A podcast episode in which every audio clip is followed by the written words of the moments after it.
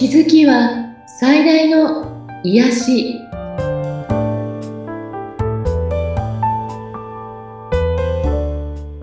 皆さんこんにちは。アトラクションカウンセラーの広田ゆかりです。アシスタントの菅千奈美です。ゆかりさん、よろしくお願いいたします。よろしくお願いします。さあ、今回はどのようなテーマになりますか？はい、今回はですね、前世療法パート3ですね。前世療法がどんどん興味深いものになってきたということを少しご報告したいと思います。はい、以前もね、前世療法についてはお話しいただきましたけれども、はい、今回そのパート3ということでどんな感じなんでしょう前世をやっぱりこう知りたいなという方とかが、たくさんいるんだなっていうことと、あとは、そうですね、こう悩みを持ってこられて、ちょっとこうご相談、お話聞いたときに、それだと前世からのことを見た方がいいかもなっていうときに、前世療法にカードじゃなくてそちらを選択したりするんですけど、そうですね、今ちょっと詰まっていることがあるという人とか、なぜかこのパターンになっちゃうんだよなっていうこととか、自分はどうしてこういう状況なのかなっていうことをどうしても考えちゃってるとかね、なんかそういういろんな方がいらっしゃって、でそれって今気持ちこう切り替えたらこうですよっていうような場合だとカードセッションがいいと思うんですよね。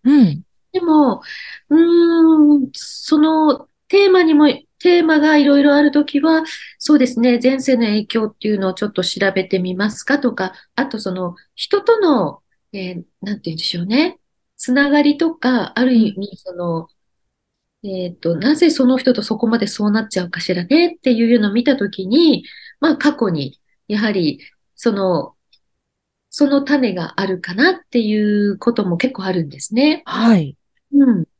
で、結構セッションいくつもさせていただいて、結構、そうですね。やっぱりこう、写真的にバーンと出てくる人もいれば、非常に映画的にどんどん見る方もいて、はい。これね、何が違うのかわかんないんで、その人によるんですね。で、すごくこうイメージをこうしてってパッと出てくる人とか、もう最初からもう扉開ける前からもうそれ全然入ってますかみたいな人もね。はい。ね、これがなぜなのかわかんないんですけど、要するにそのオープンマインドになっている、もう見る体制整ってるっていうことだと思うんですね。で、やっぱり最初、ジャッジしているときはどうしてもなかなか見づらいというのがあるんですが、その見て過去を知ったときに、結局過去見るってただ興味があって見るっていうのはあまり意味がなくてね、今の人生とどうつながっているか、今の人生に役立つものじゃないと意味がないので、はい、それで前世療法してるわけですが、やはり今世とつながっている部分が出てくるので、どうだったのかと思うことはかなりそこで紐解かれていくと思うんですね。そして、その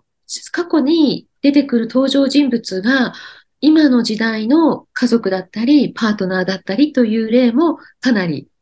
あります。で、結構ね、いくつか興味深いって言ったらですね、なんか、そうかって深く納得されたものの中に、今のされてるお仕事と同じことを過去もされていたっていう方がいて、はい。自分でもそうじゃないかと思ってたけど、やっぱりそうだったんだって。本当にやりたい、ある意味転職だったんだっていうことに気づいたり、あとはそうですね、今、他のいろんな問題は解決して、すごく大人として考えられるのに、大人としてっていうかね、結果的に考えて解決できるのに、夫との関係だけがどうしても、石の張り合いになってしまうみたいな方がいて、その方が過去世見たときに、過去でもそのご主人とパートナーだ、ご夫婦だったんですよね。でもその時は、政治的にっていうか、多分家同士の決められた政治的な何かのあった結婚で、うん、全くその夫婦として、気持ちが通い合わなかった。はい。だから、幸せな結婚生活ではなかったんだけれども、うん、本当はお互いに愛情がなかったわけじゃないんですよ。うん。博士を見ると。でも、お互い相手は仕方なく結婚したんだろうっていうことで意地を張り合って、お互いに正直になれないで終わってしまった。うん。で、今世またその方と結婚して家庭を持っているんだけど、うん、でも、また意地を張り合ってるんですね。同じようなことをしているということですね。うん、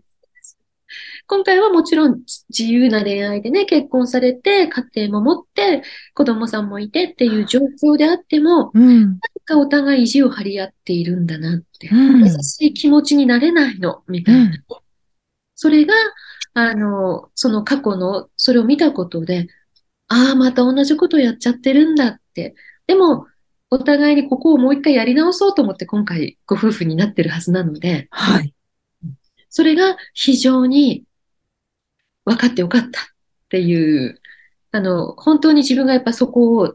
また変えていこうという気持ちになれたっていう方とかね。うん。例えばその、今、ご両親の商売を継いでいらっしゃるっていう方がいらっしゃって、ええ、で、その方が過去世を見たときに、領主様みたいなね。はい。なんですけど、お父様がそうなの。うん。その時のお父様も今のお父様だわってことになって、うん、そして、その時はね、戦争とか、まあ、ちょっと日本じゃないヨーロッパなんですよね。うん、戦争とかがあって自分の領地が、まあ、荒らされてしまって、全て失ってしまった、みたいな過去世なんですね。うんうん、だか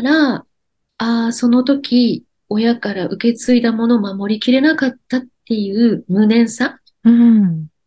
それを、今世では、しっかりとそれを守りたいっていう気持ちなんですねっていうことが分かったり、うんうん、あとはそうですね、今世少し、年齢とともにどんどん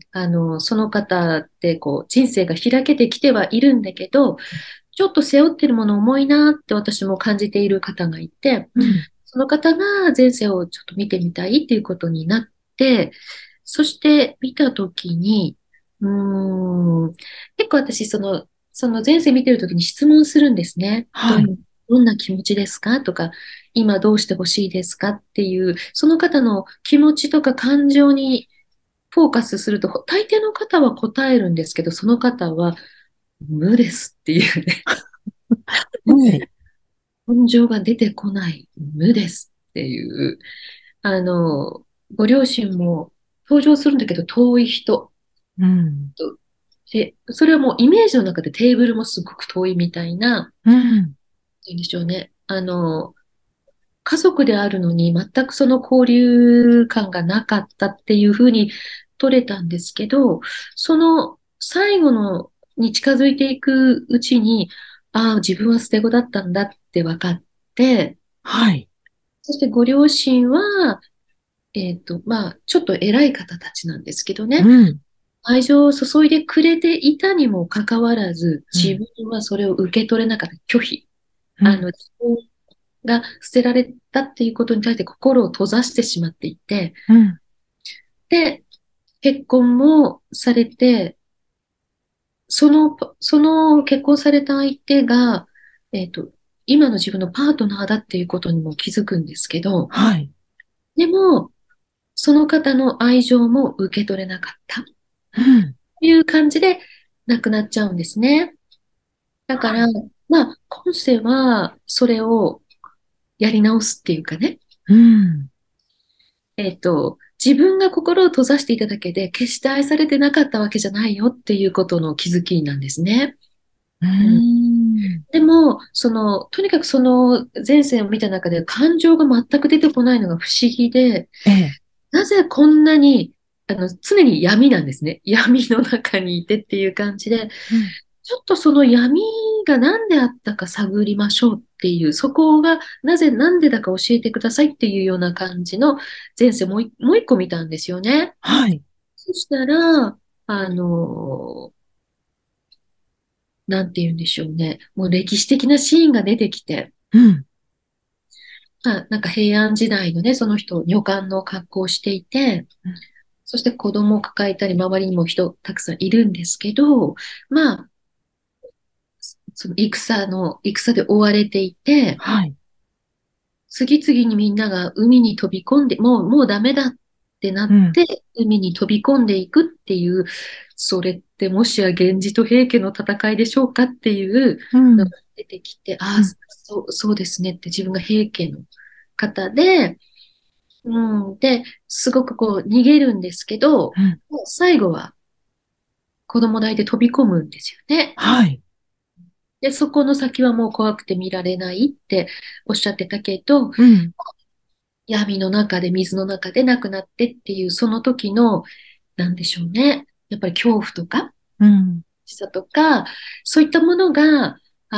次の人生にかなり影響してたのかなっていう感じですね。うん。うん、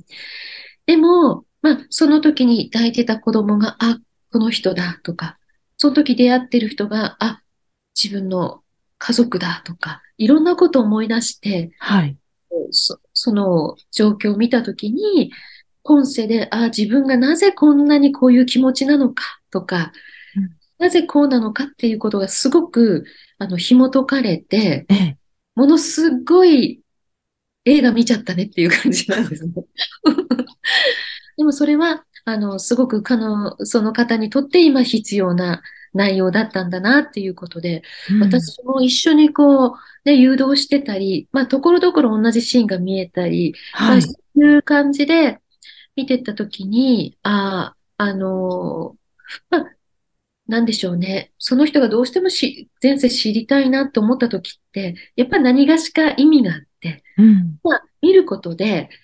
そうか、で自分がそのかなり納得できるものがあるんだなと思うんですね。うん、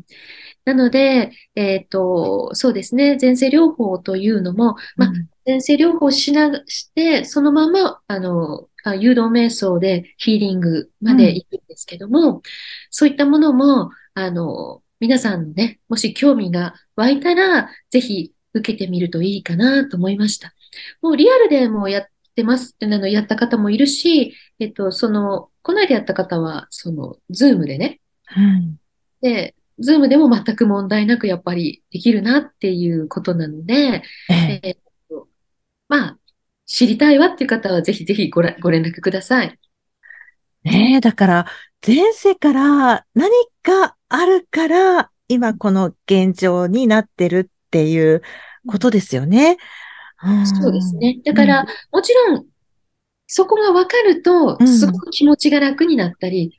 うん、そうか、同じことを繰り返さないぞっていう気持ちになったり、うん、あのことはもう過去に終わったことで、今自分はそれ手放そうって思えたり、うん、自分の今の人生に絶対にプラスになることが出てくるはずなんですね。うん、で、なんて言うんでしょうね。私がその方が見てるものを聞いて、そしてこれってこういうことですよねっていう解釈をお伝えすることで、すごくこう気づきがある場合もあるし、うん、その方が亡くなるときに魂が上がっていくときに自分でその学びについてわーっと言う方もいるし、それはいろいろですね。うん。非常に楽しい、前にもお話しましたけど、ええ、一番面白い映画として見れると思います。ね、また自分自身をまた一つ知る一つの方法でもあるのかななんていうふうに聞いてて思いましたので、うん、もしね、何かちょっと見てもらいたいなっていう場合は、はい、ぜひ、はい、ゆかりさんに見ていただくといいのかもしれません。そうですね。はい。はい、番組を聞いてゆかりさんのセッションを受けてみたいですとか、ご感想ご質問などがありましたら、番組説明欄にゆかりさんの LINE 公式アカウントの URL を記載しておりますので、そちらからお問い合わせをお願いいたします。はい、皆さん質問なども受け付けてますので、ぜひご連絡ください。ゆかりさん、今回もありがとうございました。ありがとうございました。